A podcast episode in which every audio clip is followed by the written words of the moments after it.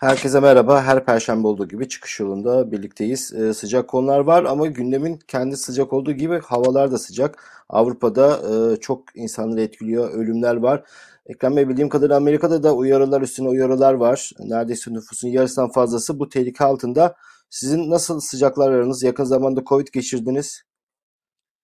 Evet sıcaklık e, normalin çok üstünde, çok çok üstünde. E, burada da uyarılar yapılıyor. Özellikle yaşlı insanların veya sağlık sorunları yaşayan insanların bugünlerde e, özellikle gündüz vakti dışarı çıkmaması gerektiğine dair e, yayınlar yapılıyor, uyarılar yapılıyor. E, ama herhalde bir, hafta daha böyle devam edeceği söyleniyor. Hava durumu bu haftanın tamamen hafta sonuna kadar böyle çok aşırı sıcak geçeceğini söylüyorlar, tahmin ediyorlar. Evet, e, Avrupa'da durumlar kötü. E, insanlar hayatlarını kaybettiler. Orman yangınları keza. Mesela benim bulunduğum Stockholm, ki Stockholm, İskandinavya, serin bir şehir olarak bilinir. Bugün yanıyor. E, yarın havanın soğuması umut ediliyor. İnsanlar dört gözle havanın soğumasını bekliyorlar.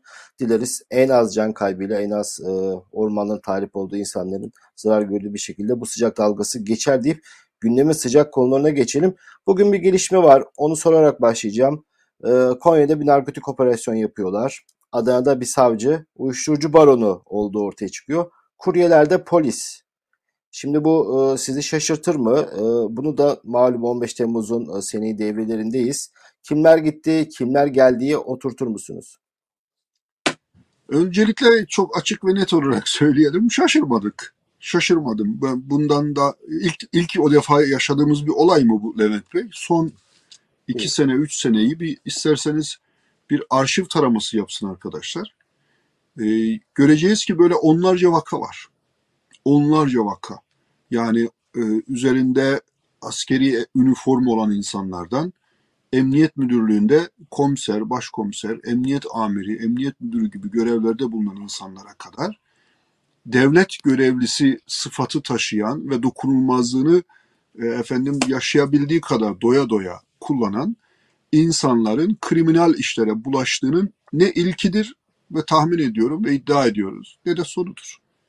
Çünkü e, çürümüş bir yapıyla karşı karşıyayız Levent Bey. Yani sadece çürüme e, bir toplumsal çürüme değil, sadece çürüme siyasal bir çürüme değil. Resmen devlet mekanizması yerle bir edildi. Erdoğan 2013'te suçüstü yakalandıktan sonra yani 17-25 Aralık'tan sonra efendim dört bakanın istifa ettiği ve bakanların da bazı iddiaları aynen teyit etti. Reddederken bile teyit, teyit etti. Yani ben bu saati almadım, saati aldım diyen şerefsizdir, namussuzdur diyen e, bakanın daha sonra aldım ama faturası var bende deyip bir e, adeta bir peçete kağıdına yazdığı bir şeyi göstermesine kadar hele hele e, Tayyip Erdoğan'ın hemşerisi olan bakan açık açık tapelerde ne varsa her şey yüzde yüz doğrudur dedi. Ama ben o işe bulaşmadım. Ben öyle onlar gibi kirli adamlar değildim dedi. Daha sonra AKP'den ayrılan insanlar 17-25'teki iddiaların ne kadar doğru olduğunu anlattılar. Şimdi o günden beri Türkiye bir bir e, adeta çıkmaz sokağa girdi Levent Bey. Devlette namusuyla çalışan, haysiyetiyle çalışan, görevini doğru yapan, görevini yaparken kendisine menfaat elde etmeyen insanların alınlarına FETÖ, FETÖ, FETÖ diye bir geri zekalıca, saçmaca, var olmayan bir terör örgütü uydurarak insanları işlerinden, güçlerinden ettiler. İstanbul Emniyeti başta olmak üzere bütün emniyeti dağıttılar. Binlerce emniyet mensubunu görevinden aldılar, attılar, hapse soktular. Ve sonra yerine ne yürüdüğü belirsiz, hiçbir efendim mesleki donanımı olmayan, ahlaki donanımı olmayan, mesleğin kutsiyetine de inanmayan, bal tutan parmağını yalar cinsinden bulduğu her menfaatten istifade eden bir güruh geldi. Bu sadece emniyette Ekrem olmadı. Bey. Aynı zamanda adliyede de oldu. Ve şimdi bunların sonuçlarını Tam sizin görüyoruz. Sözünüzün üzerinize arkadaşlarımız ekrana Cevheri Güven'in bir tweetini e, yerleştirdiler. Biliyorsunuz 15 e, Temmuz'dan sonra binlerce hakim savcı atıldıktan sonra parti teşkilatlarıyla angajı avukatları adliyeye kaydırdılar biliyorsunuz. Bu savcı bu avukatlardan bir tanesi. en kirli işe bulaşan e, savcı ve hakimler genelde hep bu avukatlar arasından çıkıyor. E tabi doğru. Ya ama ben şunu ısrarla söyleyelim. Bir gün gerekirse bir e, arşiv yapalım Levent Bey. Yani düşünebiliyor musunuz o FETÖ borsası dedikleri yerlerde emniyet müdürleri yok mu var mı? Yani Sedat Peker bangır bangır bağırdı. Dedi ki İzmir'de filan adamı öldürdüler. Çünkü dedi adam olayı itiraf etmek istiyordu. E şimdi e, öldü gitti. Bence e, keşke hiç parti işlerine bulaşmasaydı. Burhan Kuzu çok eski yıllarda bizim gençlik yıllarımızda e, efendim akademisyen ama inancından dolayı, dolayı mağduriyetlere maruz kalmış akademisyen diye bilinirdi. E, Burhan Kuzu'nun ölümü böyle olmamalıydı. Burhan Kuzu'yu öğrendik ki hakimlerle, savcılarla uyuşturucu baronu arasında köprülük yapan, kuryelik yapan bir e, bir misyona sahip. Bu ortaya çıktı. Şimdi Burhan Kuzu'dan bile böyle bir or, e, mesele ortaya çıktığında e şimdi bir e, sonradan devşirilmiş, alınmış, partiden getirilmiş, hiçbir kapasitesi olmayan yeter ki aman onlardan olmasın diye getirilmiş. Bak sadece kendi adamları değil yani. Yeter ki onlardan olmasın diye getirilmiş.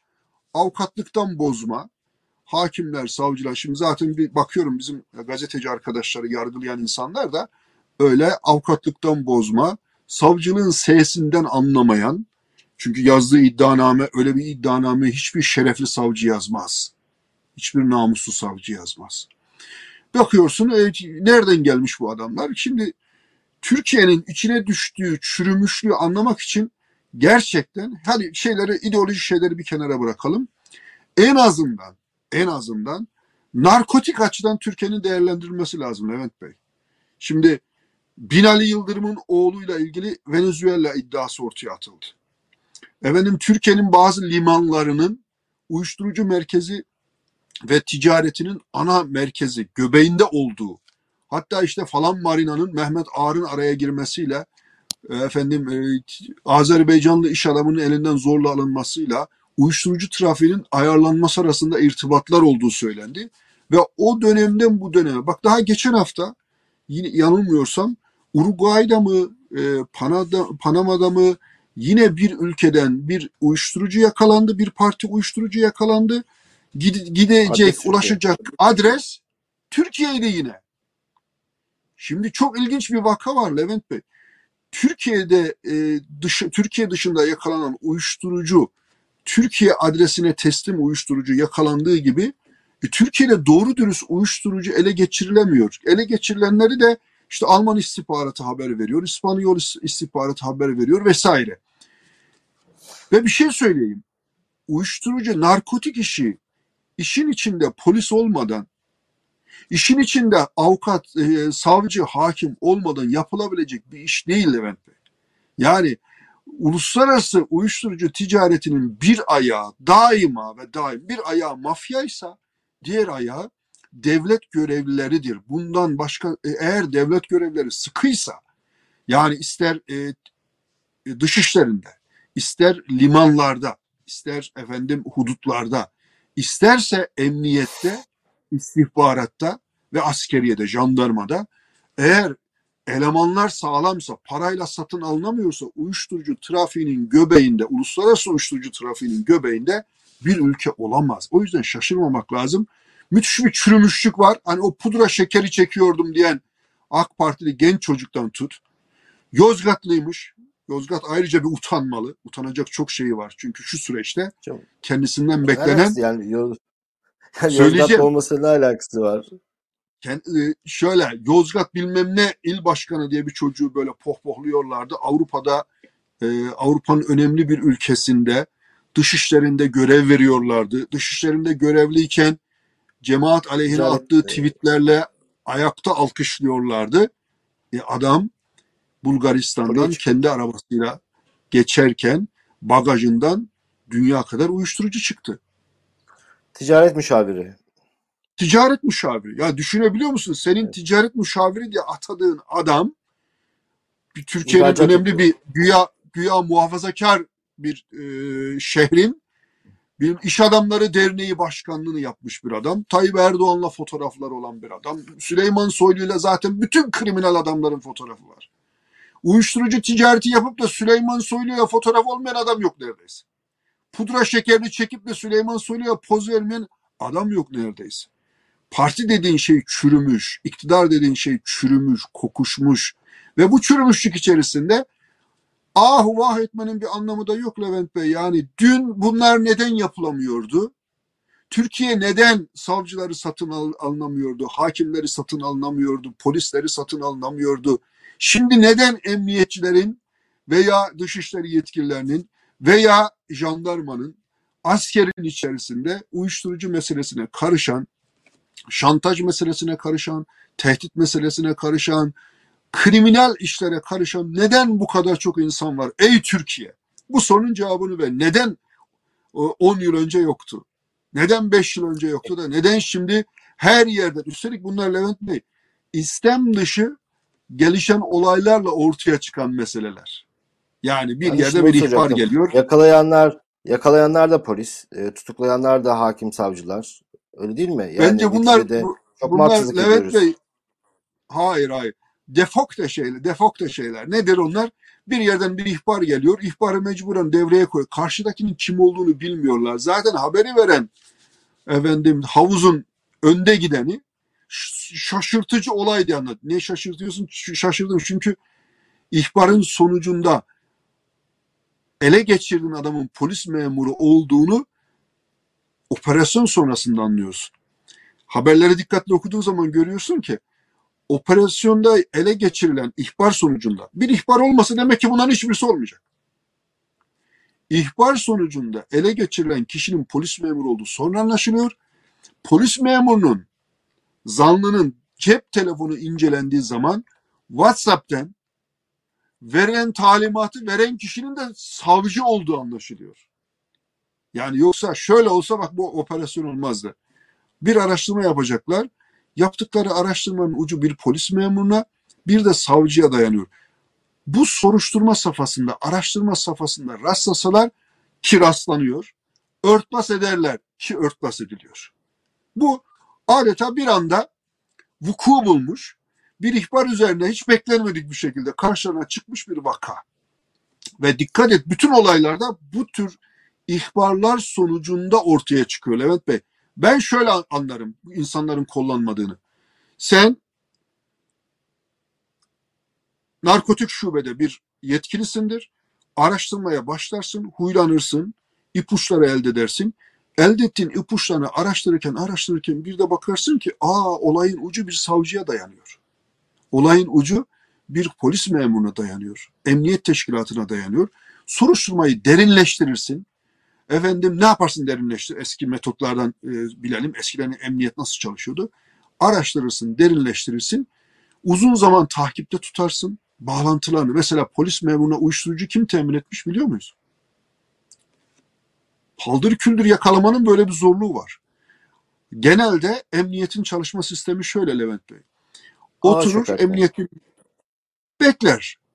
Bekler ağlarını öğre- öğrenmeye çalışır. Uyuşturucu temin eden kim? Transfer eden kim? Nereden geliyor? Hangi vasıtayla gidiyor? Sattığı kaynaklar kimler? Şimdi elim elimizde ne var?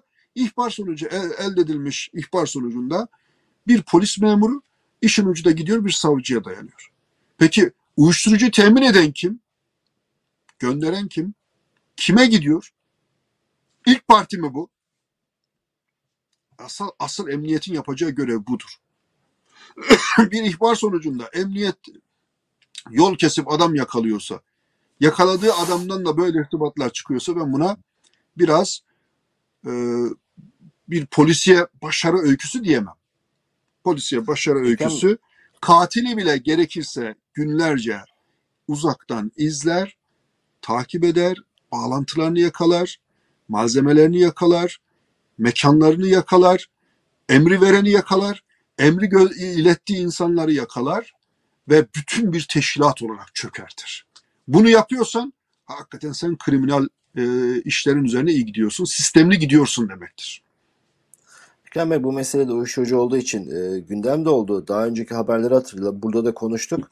Ev aramasına gelen polisler evi soyuyor. Yani Düşünebiliyor musun? Ev aramasına giren polis evi soyuyor. Bir kadın yardım dilemek için polis aracına e, sığınıyor. Polis aracında tecavüz ediyorlar.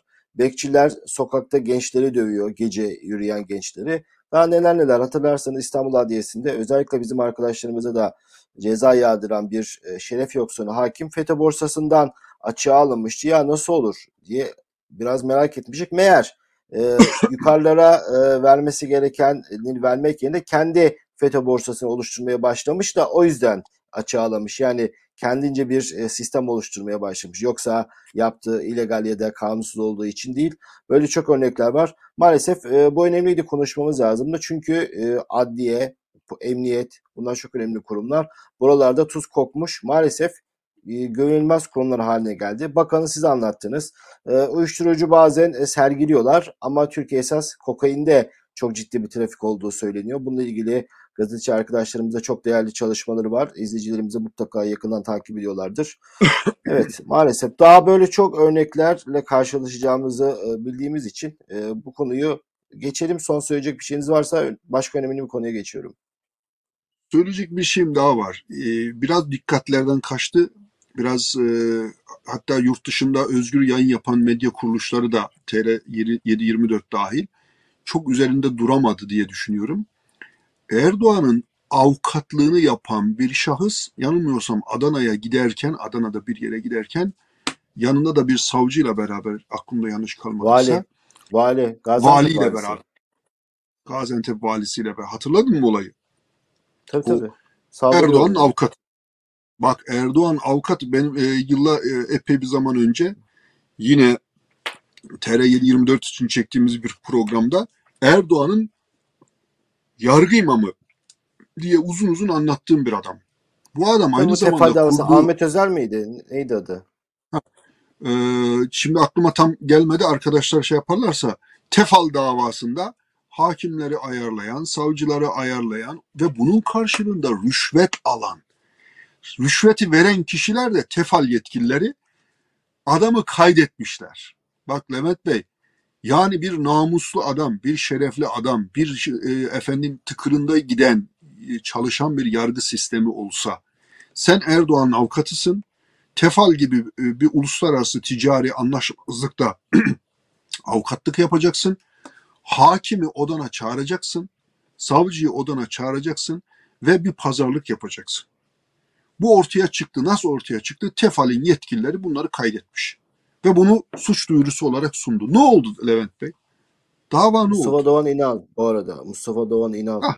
bahsettiğimiz. Mustafa Doğan denen o uğursuz, o e, meymenetsiz adam. Bu meymenetsiz adam aynı zamanda Türkiye'yi uluslararası davalarda, tahkim davalarında temsil hakkına sahip adam. Türkiye buna milyon dolarlar ödüyor. Şimdi bir adam düşün, Erdoğan adına hakimleri, savcıları adliyede bir odaya çağırıyor. Bu davayı şuradan kurtarın, buradan kurtarın diyor. Kendisine de bilmem ne kadar dolarlarla para alıyor. Tabii canım adliyede odası Şimdi olan bu- kararları tebliğ eden adam bu. Aynen öyle. Peki bu adama bir, bir dokunulabildi mi? Şimdi buna dokunulmadığını gören hakim, böyle bir suçun görmezden geldiğini düşünen savcı görevini yapabilir mi Levent Bey? Şimdi ne oldu en son e, Gaziantep valisiyle e, bir araya geldiğinde? Adamlar bir aşiretmiş herhalde anladığım kadarıyla haberler, haberden gördüğüm kadarıyla. E, diyorlar ki kardeşim işte bu, bu meymenetsiz, bu uğursuz. Bu, düşünebiliyor musun? Yani Erdoğan avukatlığını yapacaksın. Sonra adliyelere ayarlayacaksın. Daha da olmadı. Adamlar Antep valisiyle beraber bu adamın üzerine niye gittiler? Dediler ki bu adam bizden tırnak içi söylüyorum gene FETÖ borsası şeklinde para istiyor. Biz buna şu kadar bin dolar ödeseydik, şu kadar yüz bin dolar ödeseydik hakkımızda bir dava açılmayacaktı. Bunu Bey, e, düşünebiliyor An- musun? Adliyede Antep'teki olayı hızlıca bir anlatayım ben. E, siz daha rahat e, ilerleyebilirsiniz. Önünü kesenler bunun iş ortaklığı, akrabası. E, önünü kesenler Antep'te bir taziyeye gidiyor bu valiyle beraber. Önünü kesiyorlar. Aracının düşünebiliyor musunuz? Valinin aracı da var. E, şeye köye sokmuyorlar. E, iş ortaklarından bir tanesi. Aralarında para açısından husumet olmuş ve daha sonra vali geri döndükten sonra jandarma bu insanları topluyor, yol kesenleri e, mahkemeye çıkartıyorlar. Mahkemeye çıkartılırken e, bu aracın önünü kesen akrabalardan bir tanesi her şeyi anlatıyor. Biz FETÖ borsasında şu kadar şu kadar para aldık. Bu işin içinde beraberiz. Aramızda ticari bir husumet oluştu. Bu yüzden ben yaptım diye. Hakim diyor ki ben bunu kayda geçiremem. Çünkü e, Antep savcısının ismini veriyor. Erdoğan avukatın ismini veriyor. Hakim korkuyor savcı, e, duruşma savcısı. Ben bunları e, kayıt altına alamam diyor. Bu adamın, e, yol kesen adamın avukatları şey tutuyorlar, tutanak tutuyorlar. İsimleri geçerek bir kağıda e, isimleri tek tek işte Bud var, diğer savcılar var. Ve adam diyor ki ben her yere kaydettim. Kimden ne alındı, ne e, şantaj yapıldı, neler yapıldı hepsi bir yerde duruyor. Bunu e, vakti geldiğinde işte o klasik açıklayacağım. Hadise bu. Kendi aralarındaki bir anlaşmazlık. İşte hukukun bittiği yer burasıdır Levent Bey. Adam diyor ki kardeşim biz beraber bir şebeke kurduk. Bu şebekenin bir parçası işte bu adamdır Erdoğan'ın avukatı. Diğer parçası adliye makamında falan savcıdır, filan hakimdir, emniyette filandır. Bunların isimlerini veriyor ve kimden ne kadar para aldıklarını tek tek listeliyor. Hakim kayda alamıyor. Adliye zaptına geçiremiyor. Böyle bir şey var mı hukukta? Efendim ben bunu geçiremem bunu zapta. Ne, ne demek zapta geçiremem ya? Zanlının sen çağırmışsın adamı suçlu diye zanlı diye. Zanlının ifadesini kelimesi kelimesine zapta geçirmeye mecbursun kardeş. Adamlar avukatlar çok ısrar ediyor. Ben de o şeyleri okudum. Birkaç defa teşebbüs ediyor. Efendim kayda nasıl geçirmezsiniz? Bu bizim ifademiz. Ya bizim ifademizi kayda geçirmeyecekseniz hukuk nasıl vazife işleyecek? Yargı nasıl görev yapmış olacak? Hatırlı insanlarla ilgili bir şey söylendiği zaman zapta geçirmeyeceksin. Niye Erdoğan avukatı? Niye efendim emniyette e, falan görevde, adliyede filan görevde? Sen geçirirsin, kayda geçirirsin. Sonra ilgili insanlar bunun yalan olduğuna dair beyanda bulunur, olay kapanır. Gene üstüne gitmiyor. Kayıtlara bile geçirilmediğini gören avukatlar üç kere beş kere teşebbüs edip de kayıtlara geçiremeyince sizin de arz ettiğiniz gibi oturuyorlar bir zabıt tutuyorlar. Biz bunları söyledik, hakim kayda geçirmedi. Savcı bunun kayda geçirilmesini istemedi diye. E, yargı. Şimdi böyle bir durumda bu kadar özgüven patlamasıyla, bu kadar korunaklı, bu kadar korunmuş insanlar. Şimdi 15 Temmuz geride kaldı. İnsanlar konuşuyorlar. Diyorlar ki 15 Temmuz'u öğle vakti ihbar eden subay nerede? Nerede olacak kardeşim? MIT'e aldılar. Niye MIT'e aldılar? MİT'e aldılar. Çünkü MIT'teki insanlar yargılanamıyor. Bir savcı çağırıp da gel bakalım seninle ilgili şöyle bir suçlama var diyemiyor.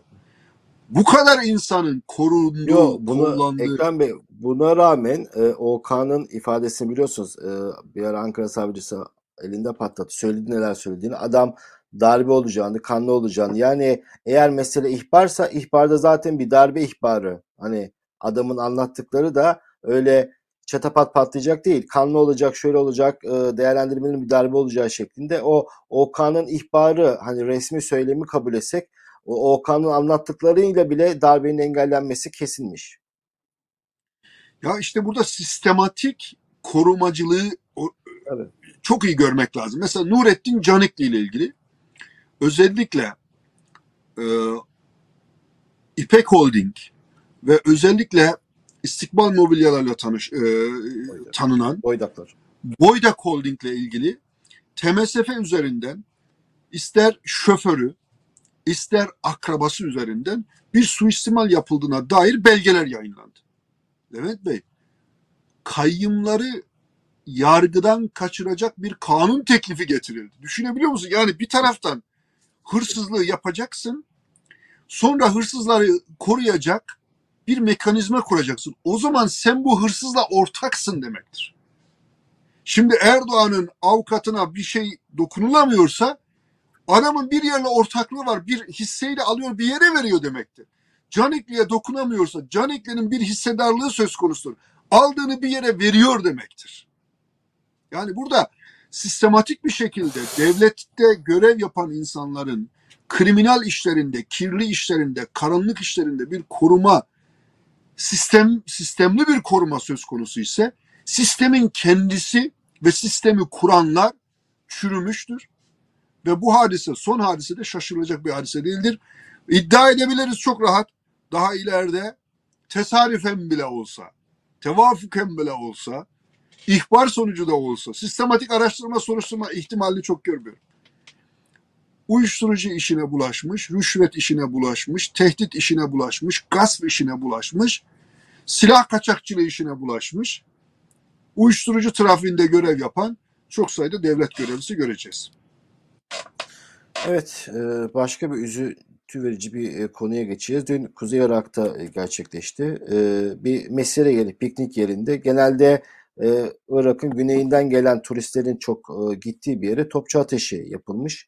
Ve 9 kişi hayatını kaybetti. Aralarında çocuklar var. O fotoğrafların bazılarını yayınlayamıyoruz. Çok insanın için kaldıramadığı çok üzüntü verici, çok dehşet fotoğraflar var. Anneler var, ölmüş bebeklerini taşıyorlar.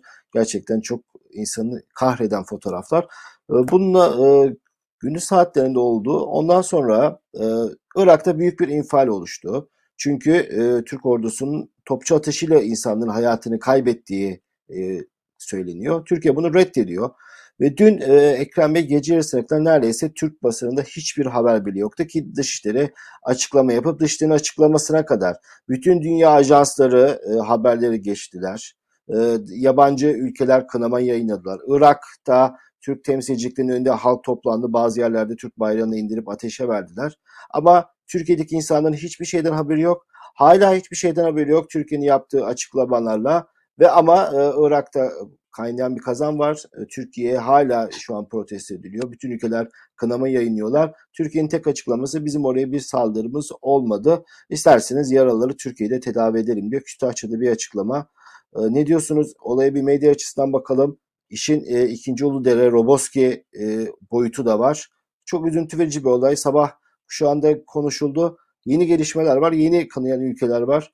Siz e, olayı nasıl öğrendiniz? Sizin düşünceleriniz neler? Valla bir kere fotoğraf çok net Levent Bey. Bazı şeylerin yorumu e, belki gerçeğin önüne geçebilir. Gerçek e, önce bir somut vakaya bakmak gerekiyor. Vaka şu. Sivil insanların tatil yaptığı, piknik yaptığı yere atışlar yapılıyor, bombalamalar, seri bombalamalar yapılıyor. Görgü şahitlerinin Dört atış olduğu iddia ediliyor. Ben e, dün bayağı epey bir Kuzey Irak menşili ve PKK'ya yakın e, şeyleri dinledim. Görgü tanıkları dört ateş yapıldı. Dört defa vurulduğu görgü tanıkları söylüyorlar. Yani herhalde bunun o atış yapılan yeri bir şelalenin yanında bir yer herhalde. E, suların üzerinde cesetlerin yüzünü görgü şahitler anlatıyor. Evet. Şimdi Levent Bey e, eğer Türk ordusu, Türk Silahlı Kuvvetleri tarafından bu atış yapılmadıysa neden bu kadar uzun süre beklendi? Çok somut. Yani neden bekliyorsun? Yapmadıysan yapmadım diyeceksin. Bitti. Saatlerce e, ne kadar aşağı yukarı arada bir epey bir uzun zaman var. Yani çok Türkiye Cumhuriyeti Devlet adına bir açıklama yapılsın diye insanlar bu vakayı duyan insanlar bekliyorlar haklı olarak. Çünkü neden? İlk elden Irak Başbakanı, bölgenin en üst düzey siyasi otoriteleri Türkiye'yi suçladı. Türkiye'nin bunu daha önce de küçük çapta da olsa yaptığını, ilk defa yapmadığını, küçük çapta da olsa yaptığını ve bunun Türkiye'nin, e, Türk Silahlı Kuvvetleri'nin ortaya koyduğu bir şey olduğunu söylediler. Şimdi sen böyle bir itham altında olduğun dönemde üstelik yurt dışındaki temsilciliklerine saldırılar varken, protestolar varken, lanet okumalar varken, katil Erdoğan diye insanlar sokaklarda bağırırken e niye susuyorsun ki? Neden o kadar bekliyorsun? Bekledin. Bence Dışişleri'nin yaptığı açıklama düşük profil bir açıklama. Düşük profil yani. Hani low profile derler. Hani e, olayın büyüklüğü içerisinde açıklama çok küçük. Yani biz hiçbir zaman sivil e, hedeflere saldırmayız falan. Ya bırak bunlar bu hikayeleri anlatma. Senin de söylediğin gibi Uludere'de yaşananlar ortada.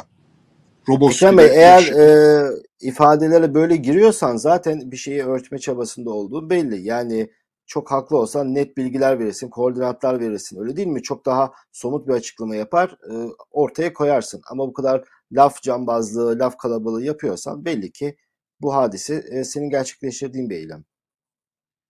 Ya bir de bunu kim yutar ya? Böyle e, ilkesel şeyleri ard arda. Bırak kardeşim ilkesel hikayeler anlatmayı. Yaralılara tedavi bilmem ne falan filan. Konu bu değil. Bu saldırıyı sen yaptın mı yapma. Hayır ben yapmadım filan yaptı. Bunu bu kadar söyleyeceksin. E, efendim e, terör örgütü PKK'nın yaptığına da e, değerlendirmemiz var. Bu da yuvarlak bir laf. De, de ki PKK yaptı bunu. Böyle kıvırmadan konuş. Şimdi belli ki bir suçluluk psikolojisi. Bu, bu da şaşırtıcı bir şey mi Levent Bey? Bence değil. Türk Silahlı Kuvvetleri'nin içini boşalttılar. Yani kim hangi emri vermiştir ortaya çıkar mı bu? Roboski olayında da yani çok büyük hatalar yapıldı. Dediler ki bunlar PKK'lı zannettik sivil vatandaş oldu. Sonra bir ara dediler ki bunlar kaçakçı, kaçakçı bile olsa kaçakçıyı böyle mi vurulur? Ondan sonra ailelerine tazminat ödeyeceğiz dediler daha sonra. Hatırlarsan te, bir te, televizyon programında ısrarla Erdoğan'a özür dileyecek misiniz diye sormuştum. Dedi ki tazminat ödeyeceğiz. Ya tazminatı boş ver.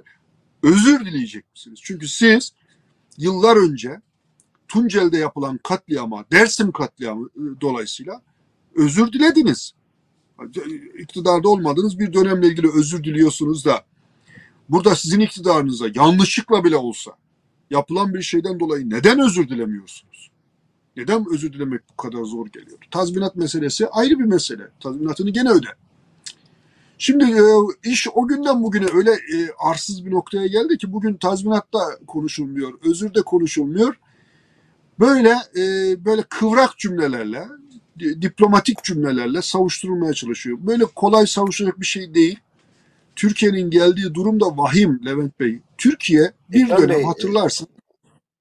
Özür dilerim. Ee, şimdi Iraklı bir e, ailesiniz. E, Sıcaklardan dolayı serin bir yere gidiyorsun. Iraklısınız. Irak toprağındasınız. Başka bir ülke sizi topçu ateşiyle vuruyor ve aileniz ölüyor, yok oluyor. Yani bu çok anlaşılabilir tepki, çok anlaşılabilir bir feveran. Ama buna rağmen öyle bir kayıtsızlık, e, öyle bir umursamazlık. Türk basında haber dahi yok. Hani şu harbiyeli gençlerin belgeselinden böyle gazetecilik dersi veren yavşakların gazetelerinde bir tek satırı bile yok. Çavuşoğlu konuşana kadar. Yani o kadar üzüntü verici insan kahroluyor bunları görünce. E tabii ki. Tabii ki ama e, şu- durumu böyle sadece buraya da indirgemeyelim Levent Bey. Bir dönem hatırla bu iktidarın rüzgarı, demokratik rüzgarı, e, akılcı rüzgarı e, hızlı eserken, iyi eserken Türkiye'nin genel dış politikası neydi Levent Bey? Komşularla Evet, sıfır sıfır- problem. Yunanistan'la irtibat halindeydi Türkiye, Ermenistan'la irtibat halindeydi Türkiye, efendim Suriye ile irtibat halindeydi, Irak'la, İran'la ne İsrail. kadar yani Türkiye ile şu an iyi geçinen bir ülke yok. Neden? Ve sevilen bir ülkeydi. Hatta hatırlayın oraları ziyaret ettiğimiz ya da e, seyahat ettiğimizde gerçekten hissederdiniz. Orada e, size karşı bir sevgi, muhabbet vardı. İşte bir e, şahsın e, lider olma, işte çakma, halife e, rüyaları, kendisi ümmetin lideri havalarına sokması ve bunun getirdiği sonuçlar diye düşünüyorum ben. Ya tabii şimdi sen söyleyince aklıma geldi. Biz Suriye'ye e, Fenerbahçe ile El İttihat diye Suriye'de bir futbol takımı varmış. E, onun maçına gitti Erdoğan. Bir, bir grup gazeteci Hasan Cemal vardı, Murat e, Yetkin vardı hatırlayabildiğim. E, öldü gitti Akit'in eski yazarı vardı, eski baş yazarı vardı falan. Ve öyle de bir e, gazeteci ekibi seçmişler ki e, aşağı yukarı 7-8 kişiyiz. Hepimiz de ya içimizde bir tane Fenerbahçeli yok. Yani düşünebiliyor musun? Hatta o gün şöyle bir şaka konusu oldu. Ya dedik ilk Cengiz defa Çandar'ı hatırlıyorum. Var mı? Cengiz Çandar var mıydı? Cengiz abi yoktu galiba. Yoktu. Ee, kim vardı başka? Cengiz Bey'i hatırlamıyorum. Ee, Biraz. dedik ki ya kardeşim e, bu nedir yani? Neredeyse hepimiz ittihatçı olduk bugün. İttihat e, düşünebiliyor musun? Ben şimdi o günü hatırlıyorum. E, Türkiye'den giden kafile stadyuma maçın başlayacağı saate yetişemedi Levent Bey. Sokaklarda o kadar Sevgi bir hayranlık vardı. O kadar bir sevgi vardı ki otelden çıkmak da, arabaya binmek de, efendim stadyuma gitmek de bir olaydı. İnsanların alkışlaması vesairesi vesaire. O günkü psikoloji oydu. Hatta bununla ilgili bir ya- yazı yazmıştım ben. Bu gördüğümüz manzaralar karşısında. Şimdi onu arada bir sırada arada sırada karşıma bak bunları övmüştüm falan. Kardeşim o günkü psikoloji buydu ya. Yani olmayan bir psikoloji yazarsan suçlanabilirsin ama o günkü psikoloji buydu. Biz Libya'ya da gittik. Ayrı manzarayı orada da gördük. Yani Suriye'ye gittik. Orada da gördük. Mısır'a gittik. Orada Evet. da gördük. Şimdi E, Mısır'a gidebilir Batı başka Batı başkentlerinde de e, havası e, Hayır yani şeyi çok özellikle iyiydi. İslam dünyasıyla Hani ilgili bir yazı yazmıştım. yabancı Yani dergilerin İslam dünyasında niye bu kadar seviliyor diye Tabii. bir yazı yazmıştım. Zaman zaman internette falan karşıma çıkıyor. Efendim sen bunu böyle... Ya kardeşim o gün öyleydi. Biz Tunus'a gittik. Tunus'ta da gördük. Efendim e, Mısır'a bugün Mısır'a gidebilir mi? Gidemiyor. Mısır'la ilişkiler bitti. Şimdi yeniden kurabilmek için ha sebepleri haklı sebepleri var. O ayrı bir tartışırız. Sen Nur, Nursi'yi de orada doldurdun, doldurdun, doldurdun. Onu da tartışırız.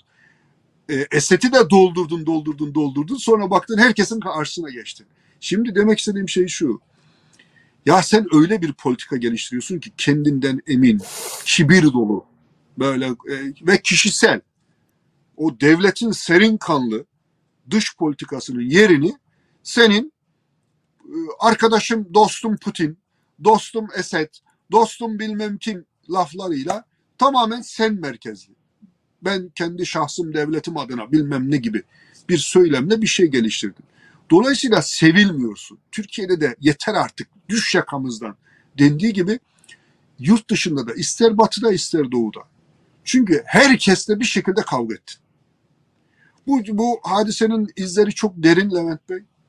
Yani Kuzey Irak'ta da Irak'ta da İslam coğrafyasında da bunun etkileri devam eder.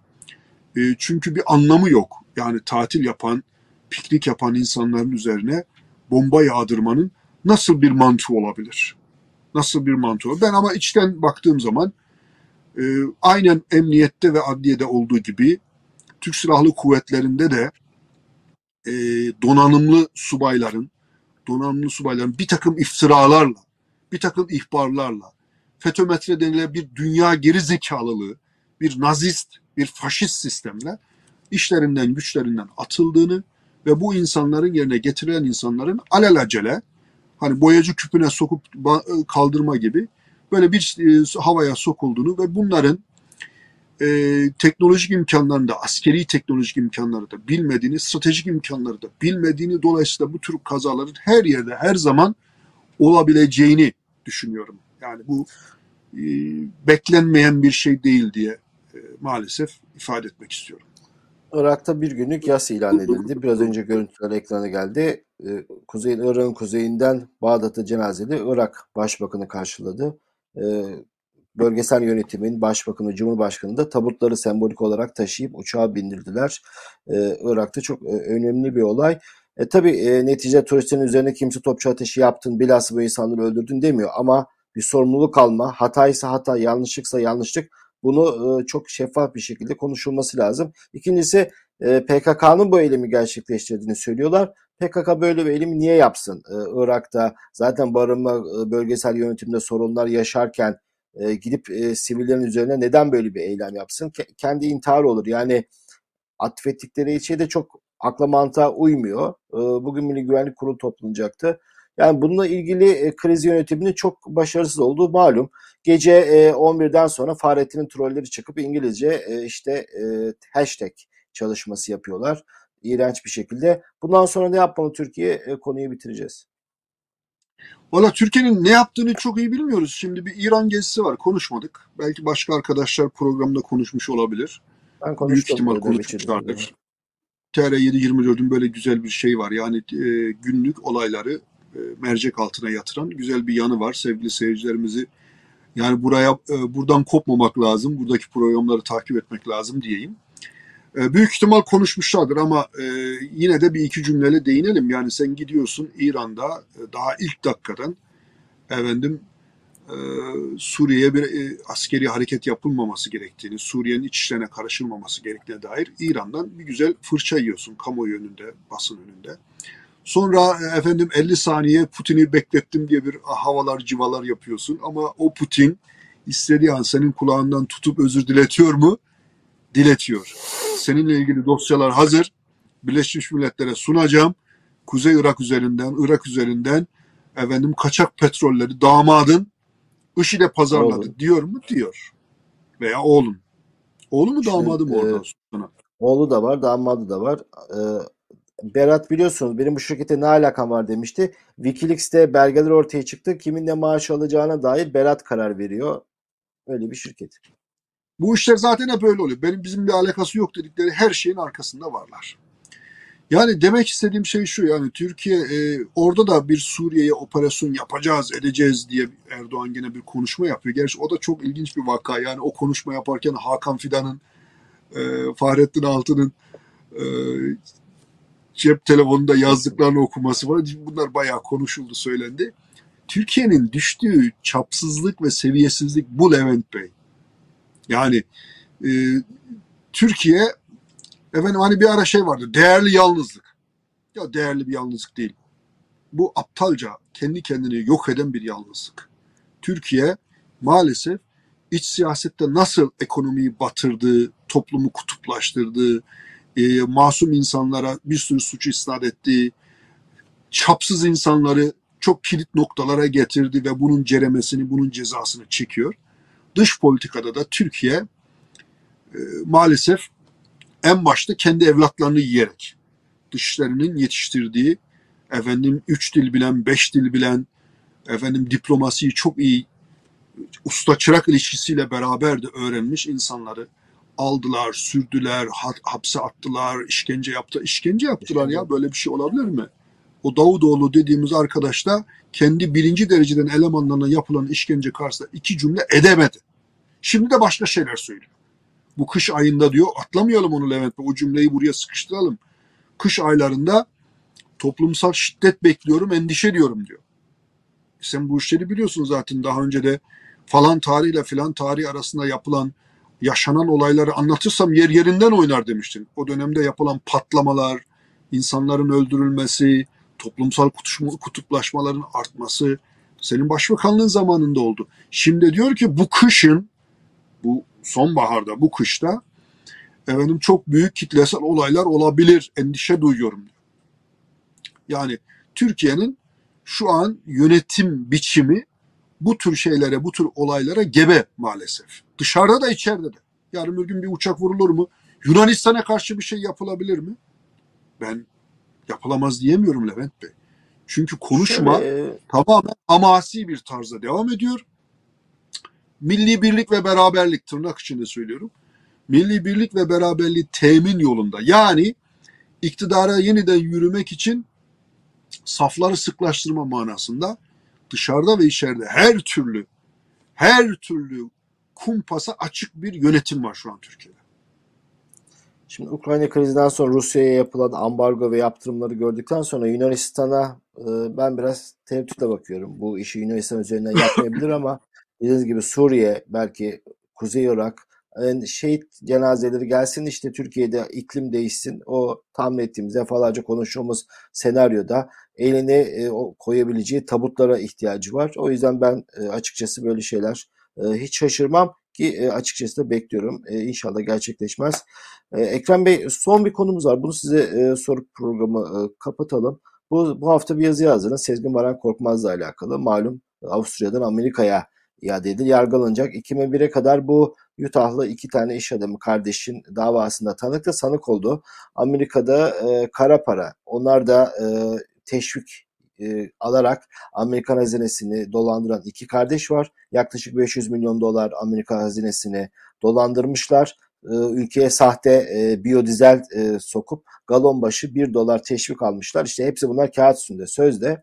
Bu e, dolandırılan kara e, paranın 113 milyon lirası da dolarıyla Türkiye ile alakalı. Bunu da Sezgin Baran Korkmaz'ın işlettiği, daha sonra Amerika'ya tekrar soktuğu iddia ediliyor.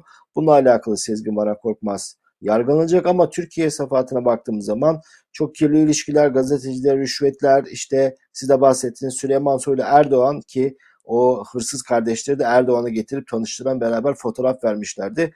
Bu Sezgin Baran Korkmaz yeni bir Reza Zarrab olacak mı? Olsa ne çıkar? Reza'dan ne çıktı sanki diye de eleştiriler vardı. O sizin e, yazınına paslayarak Sezgin Baran Korkmaz'dan ne bekliyorsunuz? Neler anlatacak?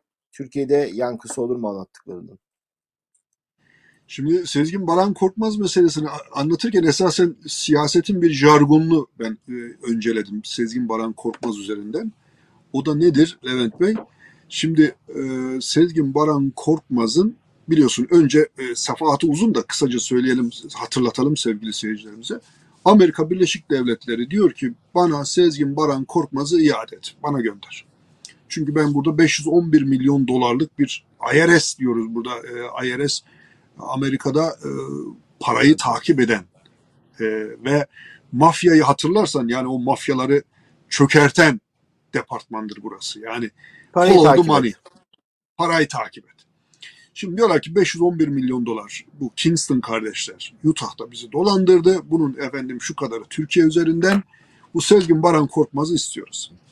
Şimdi Sezgin Baran Korkmaz'ı İçişleri Bakanlığı'na çağırıyorlar. Tabii önce adli safahat var. Yazıda uzun uzun anlattım. Eğer yazıyı TR724'teki arkadaşlar e, yanılmıyorsam şeye de koymuşlar. Sesli e, yayın da yapmışlar. Yani makaleyi sessiz olarak YouTube'da okumuşlar. Orada ayrıntılar anlatıyorum. Benim üzerine durduğum esas şey şu. Adamı çağırıyorlar. e, diyorlar ki kaç. İçişleri Bakanlığı'na çağırıyorlar. Kaç. Adam da bir gün sonra kaçıyor. Neden kaç diyorsun? Çünkü Amerika istiyor. Diyor ki ver bana bunu. Şimdi bunu İçişleri Bakanlığı'na sorunca Sedat Peker ifşa edince ona da sorulunca Amerika'nın oyununu bozduk diyor. Şimdi bu jargon üzerinde durmak lazım Levent Bey. Amerika'nın oyununu bozduk. Nasıl bozdun? Adamı teslim etmedi. Eğer e, şeyse diyeceksin ki diplomatik yollarla ben bu adamı sana teslim etmiyorum. Bitti. Sen öyle demiyorsun da adamı çağırıp gizlice İçişleri Bakanlığı'na, İçişleri Bakanı'yla görüştürerek iddia o. Aman gözden kaybol. Toz ol. Adam da gidiyor Avusturya'ya. Oradan bir televizyon programına, canlı yayına katılınca Amerikalılar bunu tespit ediyorlar. Avusturya'da diyorlar ki bu adamı gözaltına. Bu adamı biz arıyoruz. Bunun üzerine Türkiye panikliyor. Bu adam ben de arıyorum diyor. Çünkü adamın bulaştığı Türkiye'de başka suçlar da var. Kara Kaç para, dedikleri adama. Ha, yani kaç dedikleri adamla ben de istiyorum diyor. Ben de istiyorum diyor ama Avusturya makamı iki dosyayı inceliyor diyor ki bunu Amerika'ya gönderdim. Amerika'ya da 15 Temmuz günü Sezgin Baran Korkmaz iade edildi. Şimdi benim orada sorum şu. Ya hani Amerika'nın oyununu bozmuştunuz? Kim kimin oyununu bozdu? Şimdi Levent Bey, e, Henry Barkey diye birisi var biliyorsun İstanbul doğumlu, Türkiye uzmanı. Bu e, Henry Barkey'e dediler ki sen e, bu 15 Temmuz olduğu zaman Büyükada'da bir toplantıdaydın. Bu işlerin e, efendim planlayıcılarından birisi de sensin. 15 Temmuz planlayıcılarından birisi. Şimdi acayip bir şey bu. Ha, nasıl Birleşik Arap Emirlikleri'ne bu işin arkasında finansal olarak sen vardın dedi. Sonra geri döndü. Birleşik Arap Emirlikleri'ne sarıldı, kucaklaştı. O Süleyman Soylu'nun televizyonda mangalda kül bırakmayan cümleleri Birleşik Arap Emirlikleri ilgili eridi gitti. Soldu gitti. Onu Şimdi- da götürdü. Biliyorsunuz Gezi'ye Süleyman Soylu'yu da götürdü. Bak getirdim özür dilemek için diye herhalde. Gel- Bak bu çocuğu getirdim bir daha böyle şeyler konuşmayacak deyip kulağından tutup özür dilettiler herhalde. Yani Henry Barkin'in söylediği bir cümle benim çok ilgimi çekti. Diyor ki 15 Temmuz'da bir hikaye yazdılar diyor. Fethullah Gülen'le ilgili de diyor bir şeyler söylediler. Amerika makamları dedi ki verin bize bilgileri, somut bilgileri verin. Biz de gereğini yapalım. Amerika makamlarına somut bir bilgi veremediler diyor. Ve diyor e, 15 Temmuz'daki yazdıkları hikayenin toplum tarafından kabul edilebilmesi için oraya bir Amerika eklemeleri gerekiyordu diyor. Ben kurban seçildim diyor. Şimdi burada e, Erdoğan ve ekibinin geliştirdiği bir e, jargon var Levent Bey. Ben esas onun üzerine durmak istiyorum yani. Kardeşim sıkışınca büyük fotoğraftan bahsetmeyi biliyorsunuz. Süper güçlerden bahsetmeyi biliyorsun. Nitekim e, yine Süleyman Soylu çıktığı televizyon programında o YouTube'da belki de yayın yapıyor bilemiyorum. E, ne demişti? Darbeyi FETÖ mü yaptı? Darbe onlar yapmadı. Yani kafasından demek istiyor ki bunu Amerika planladı, Amerika yaptı. Birleşik Arap Emirlikleri de yardım etti, Suudi Arabistan da yardım etti falan filan. Şimdi bir kere bu jargon üzücü bir şekilde kabul etmek lazım ki kamuoyu tarafından satın alınabilen bir jargon.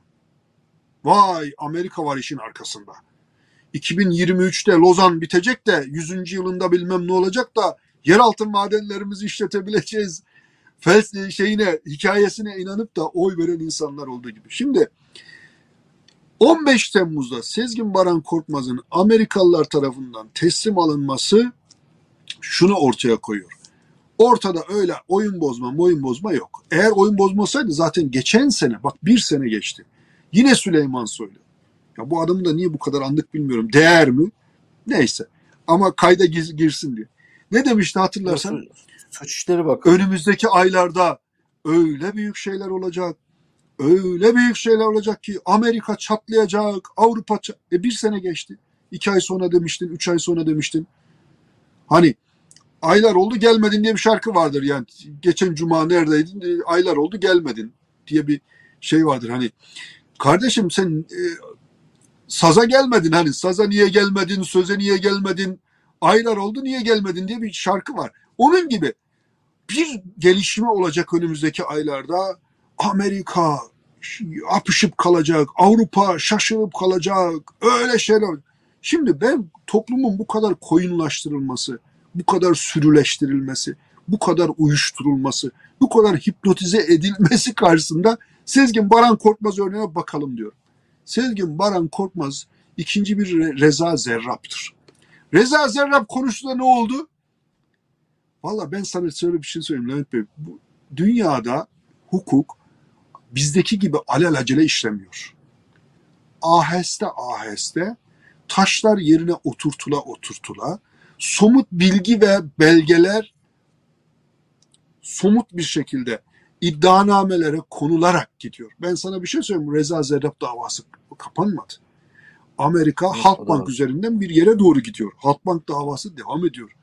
Daha enteresan bir şey söyleyeyim. Reza Zerrab'ın yazışmalarında özellikle ekonomik cihat üzerine yazışmalarından Amerikalıların burada ekonomik cihatla İran, Türkiye üzerinden bu, bu e, sistem üzerinden Amerika'ya ve uluslararası e, bir takım finans sektörlerine verdikleri zararı hesap eden bir çalışma yürütüyorlar. Ama ekonomik cihattan gidecekleri yer Tevhid Selam davasıdır. Selam Tevhid davasında da daha bir ay önce, iki ay önce Amerika resmi makamları evet. o davanın 2010-2012 yıllarındaki yürütülen soruşturmalarına doğrudan atıf yaptı. Daha bekleyip göreceğiz. Yani bu taşlar döş döşenmeye devam ediyor.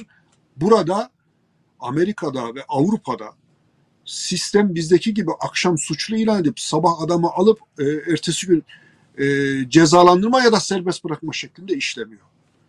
Aheste aheste işleyen bir yol var. O işleyen yolda hem Erdoğan hem Erdoğan'ın yakınları ve bürokratları önemli bir kısım suçlamalarla karşı karşıya kalacak. Sezgin Baran Korkmaz'ın önündeki seçeneklere binaen söylüyorum ben. Onlar genellikle sistem şöyle çalışıyor. FBI bunları karşısına alıyor. Diyor ki kardeşim senin işlediğin suç bu. Elimizdeki deliller de bu. Ee, senin suç ortaklarının söylediği ifadeler de bu. O suç ortakları da enteresan bir tarikat mensubu adamları biliyorsun. Onlar evet. devleti dolandırmayı e, kendilerine bir vazife addediyorlar. Öyle bir normal bir şey değil yani. Normal bir Amerika. Kingston kardeşler uzun bir hikaye. Diyor ki tamam bu beni dolandırmak istedi. Dolandırdı. Sen de bu işin içerisindesin. Senin de siyasi anlamda ve medyada bir yerin var. Onlarla da kırıştırdığın bir şey olmadan bu kadar para oraya gitmez gelmez. Sen bunları istersen anlat. Anlatırsan suçun alacağın ceza düşer. Gel bunları istersen anlaşalım. İstersen Amerikan sistemi e, bu tür savcılıkla işbirliğini e, teşvik etmek için gerçekten çok ciddi oranda bir ceza indirimi e, sağlıyor bildiğim kadarıyla. Çok. Yani buna hatırlarsan Michael Flynn'i gözaltına alma ve hapse atma ihtimali vardı. Michael Flynn Amerika ordusunda önemli bir görev olan önemli bir e, üst düzey general. Trump'ın da sağ kolu gibiydi. Of. Bütün güvenlik politikasını şekillendiren insandı. Sonra bunun lobicilik işleri içinde olduğu, hatta Türkiye'den Kayıt para aldığı, evet. kayıtsız para aldığı, e, Amerika Birleşik Devletleri'ne bu durumu bildirmediği olayından başladılar. O koca general, efsane general, Trump'ın da çok e, baş tacı ettiği general tıpış tıpış geldi. FBI'ye dedi ki tamam ben ne biliyorsam her şeyi anlatayım. Beni hapse atmayın. Çok büyük ceza indirimi yapıldığı için genellikle yüzde 99 Levent Bey suçlanan kişiler FBI ile anlaşıyorlar. Yargıyla anlaşıyor, savcılarla anlaşıyorlar. Dolayısıyla savcılıkla anlaşma ihtimalinin e, Sezgin Baran Korkmaz için de çok yüksek olduğunu. Çünkü bu anlaşma sonucunda kendisi ceza almıyor veya cüz'i bir ceza alıyor. Memleketine de iade edilmiyor. Reza Zerrab gibi sağda solda tuttuğu paralarla belki burada bir ticaret de kurabiliyor.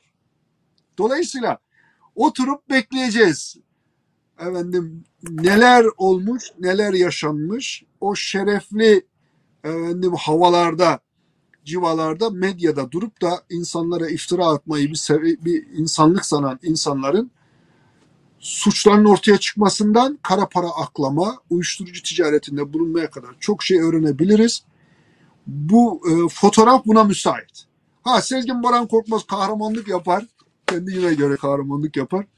Tamam Kingston kardeşlerin beyanı ve elinizdeki somut e, bilgi ve belgeler de olsun. Ben cezama razıyım der. Amerika hapishaneleri Türkiye hapishanelerinden daha kötü.